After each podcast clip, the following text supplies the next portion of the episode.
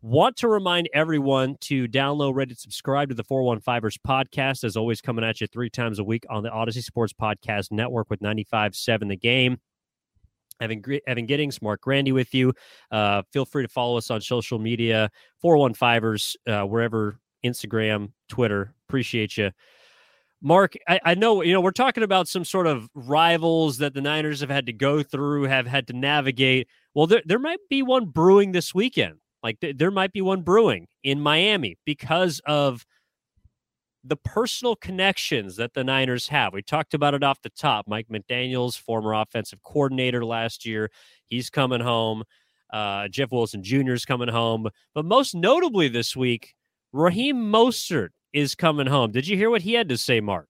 I don't know uh, who didn't. I mean, it's been making the rounds on on Twitter, on social media. Uh, Raheem Mostert, uh, which is he claimed, which he probably being truthful, just saying positive words to his team and his quarterback, but they sound an awful lot like uh, awful uh, shots at his former team. So, and then there's been a lot of reaction, and including or other 49ers, which we'll dive into. And it, it kind of seems like both teams, I mean, the, the Raheem Mostert in for or, you know quotes in that story came out before the 49ers even played the Saints and Niner fans were aware of it before that Saints game even happened. It seems like both of these teams have been maybe looking ahead a little bit to this clash they got coming up this Sunday, 49ers and Dolphins. Everyone knows it's an important game for both teams. And as we talked about, you have a really high powered offense against a high powered defense. Uh, but it, it's not only just fans looking forward to it. You can tell that there's some extra oomph behind it for the players as well. Yeah, I mean Miami right now is is eight and three. They have looked very strong. We talked about the winning streaks coming into this game. Four games for the 49ers, five games for the Dolphins. But Raheem Mostert, you know, kind of like he tried to phrase it as not really taking shots. I believe he was taking a shot when he said that again, not even before this game was on the radar, that it, it's quote nice to be playing with a quarterback that can sling it. And of course, he's talking about the Dolphins starting quarterback, Tua Tagovailoa, who statistically has been unbelievable this year. He's been fantastic and has a great receiving corps to throw to in Tyreek Hill and Jaylen Waddle and has a great running game now helmed by Mike McDaniel. Raheem Mostert obviously has been a big part of that, even though he didn't play last week. Jeff Wilson Jr., a great addition. But course, a lot of 49ers fans see that as Raheem Mostert. All right, you know, Jimmy G can't really sling it a whole lot compared to, to Tua, especially the way this year's is played out a little bit. and Raheem Mostert then this week came on uh, different, you know, media outlets, along with I think he also voiced his his correction on Twitter, saying basically I didn't mean that you know, I, I, wasn't trying to take a shot at Jimmy. You didn't you didn't publicize some of the quotes that I had that were complimentary of the 49ers and all the all my favorite teammates and all the guys I played with.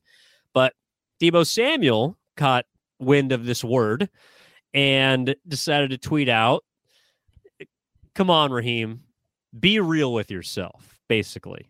And I, while I see Deebo certainly stepping up, defending his teammate and, and, Jimmy Garoppolo, along with maybe some of the other shots that he perceived Raheem to take at San Francisco this year. Uh, Mark, I also understand maybe why Raheem Mostert felt a little bit of the way he did, which is like eh, I mean, this this is Jimmy Garoppolo, right? Like this this is a guy who's he's a serviceable quarterback. We we gave him his flowers after the Saints game, despite not having a fantastic performance. It was a serviceable, manageable game, but he is forty and nineteen as a starter. I think that's worth something, but that doesn't necessarily mean that you can't then add spin it in who can. Yeah, I, I think uh, multiple things can be true here. One, what Raheem Mostert is saying can be absolutely true. And, you know, what he's implying is that his quarterback currently, Tua Tagovailoa, a, a bit better thrower of the ball than Jimmy Garoppolo. I think we can all agree that that is factual. That is right. It's not saying that Jimmy Garoppolo is a terrible quarterback. It's not saying that he's bad. It's just simply saying Tua Tagovailoa, a more talented arm. I think that's fair, and I think most football fans would probably agree. But also, it is also true, Raheem Mostert, You should not be saying something like that the week before you play your former team on the road. You do not want to give an opposing team that's already riding high, that is already on fire. The locker room is already feeling great. A locker room that already loves Jimmy Garoppolo. You do not want to give them bulletin board material. I mean, Deebo Samuel tweeted about it. Charles Omenihu tweeted about it. I am sure it is literally posted in the Niners locker room. I know they say bulletin board material. This is posted everywhere in Santa Clara right now. I am sure of it. Everyone has it as their screensavers, their lock screens on their iPhones. This 49er team just got the extra boost that they need. Raheem Mostert, you might not be wrong. Tua Tagovailoa, probably a better quarterback than Jimmy Garoppolo. But what are you doing giving the 49ers extra ammunition? Wait until after you beat them, then say something like this. You do not need to do it beforehand.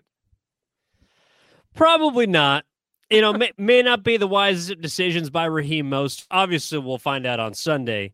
But, you know, Mark, I can't fault the guy that was responsible for carrying the ball 29 times for 225 and four touchdowns in a conference title game that got Jimmy Garoppolo and the San Francisco 49ers to a Super Bowl.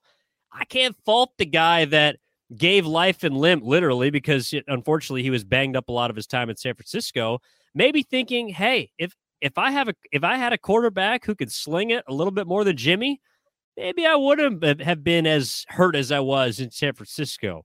Maybe I wouldn't have had to run as hard as I did for the 49ers.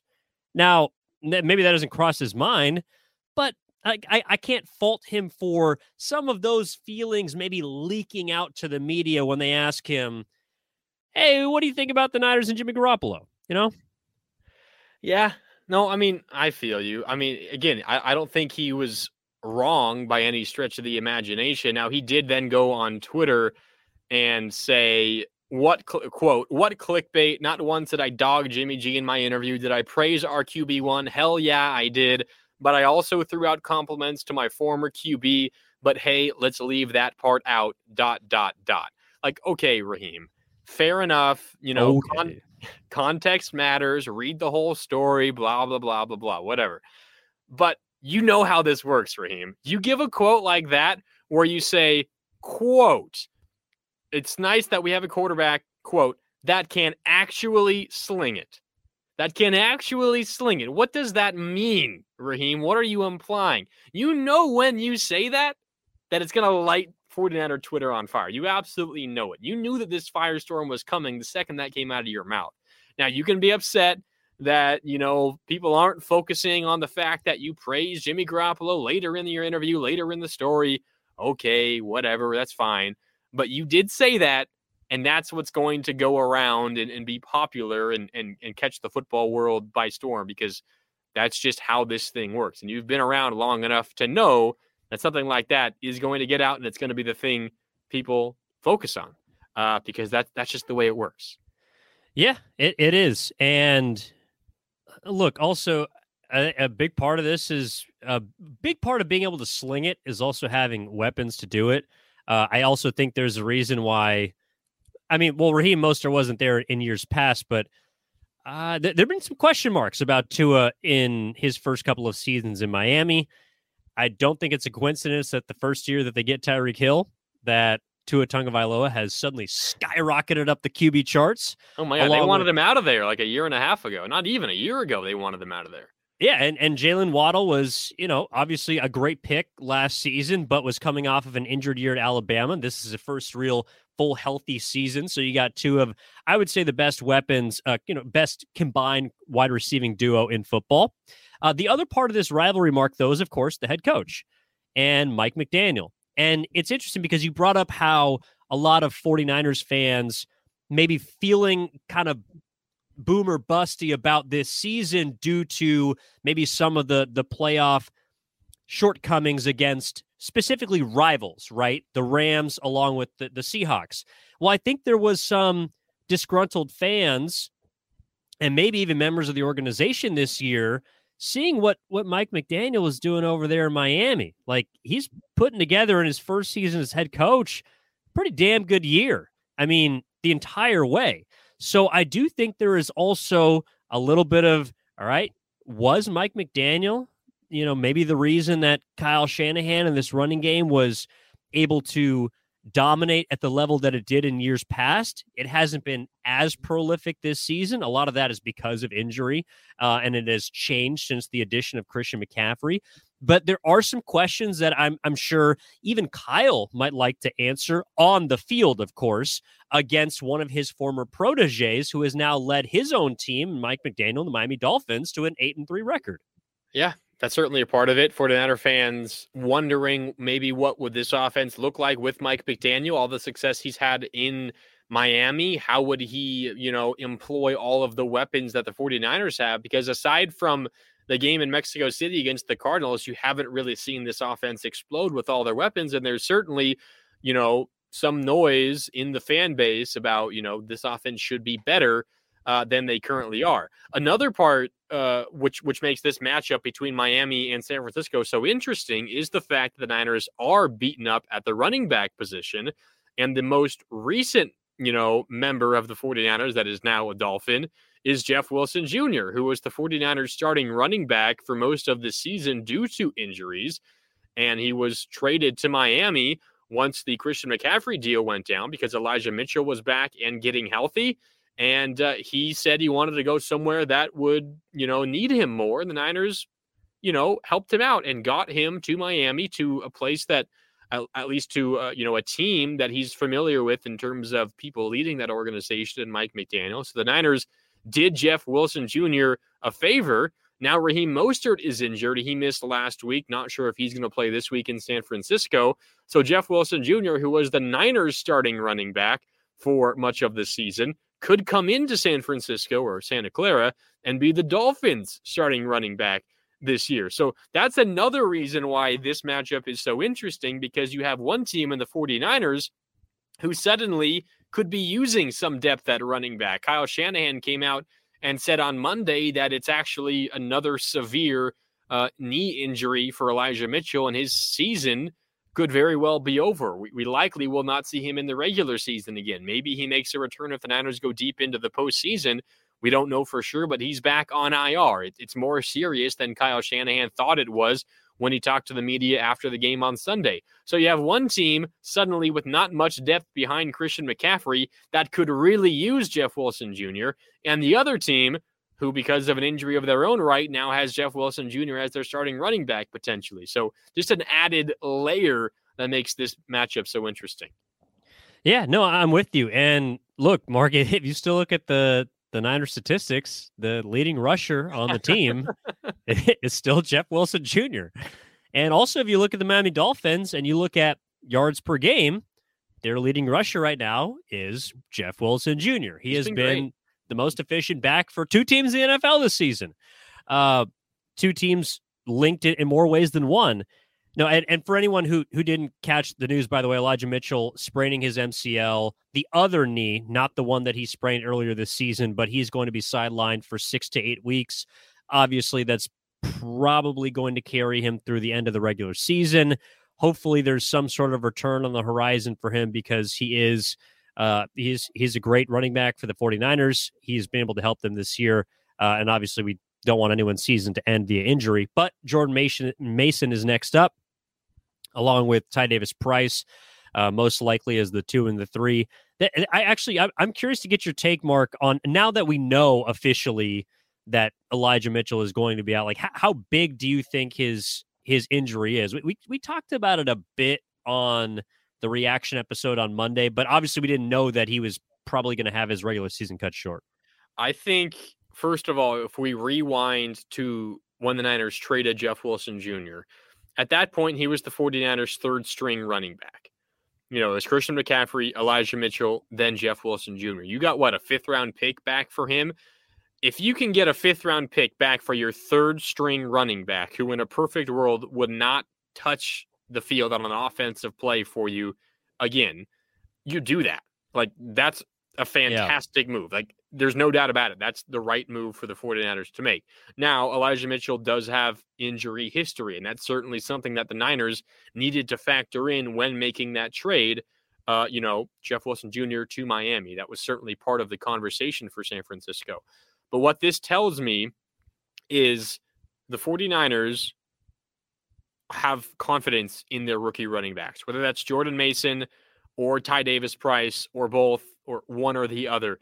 I, I think that the move tells you that the Niners, if push comes to shove, are comfortable with giving some touches and some carries to those rookies. Also, you know, we saw Tevin Coleman in that Carolina game when he had two touchdowns, I think, in that game and had a pretty big game. Mm-hmm. There's a chance maybe he gets elevated and he's active as, as well. So I think that the 49ers will be okay running back wise and something that I mentioned on on our Monday episode. The bigger issue is if this Christian McCaffrey knee knee irritation happens to be you know a bigger deal than than we previously thought or that we currently think, then you have an issue. We'll probably see Kyle Shanahan be a little bit more conservative with how he uses McCaffrey now because there isn't as much depth, specifically veteran depth to lean on. But even you know, in the moment when Elijah Mitchell was traded, I or pardon me, when Elijah Mitchell was healthy and Jeff Wilson was traded, I think that moves speaks to Kyle Shanahan's confidence in his rookies. And I'm not saying it's necessarily going to be, you know, a perfect replacement that Jordan Mason, you know, fills Elijah Mitchell's role perfectly. And, and it's hard to tell them apart. I'm not saying that. I just think that Kyle Shanahan and the 49ers see those two guys, or maybe just one of them, as serviceable and good enough to fill a hole. And we'll probably see that come Sunday against Miami. So for me, it's an unfortunate injury that saps the, that saps the Niners of some depth, but I don't see it as an injury that will cost this 49er team, you know, multiple wins and it, it keeps them from winning the NFC West or or it causes them to lose a postseason game. I don't think it's going to have that big of a consequence. I do think there is a domino effect, which we talked about on Monday, of because you don't have Mitchell or a guy you can, I guess, trust as much, McCaffrey or maybe Deebo Samuel will have to get some touches in situations that like Kyle Shanahan would like to maybe load manage a bit in the regular season and, and that's really where my biggest concern is. It's not it's not about Mason. I think he look he had what seven for for 35 or you know he had, or five for 25 he was about five yards a pop on on sunday you look good uh, no and ty davis price in preseason looked very good look they're both strong physical running backs that hopefully can absorb a lot of the the brunt damage down the rest of the season in which you know the, the niners are, are trying to um, get themselves to the postseason healthy but I do think Mitchell's presence, I, I, I do think it is going to be felt at some point, not like as far as how efficient they run the football, but maybe to the point where someone else has to take some of those those carries away from him.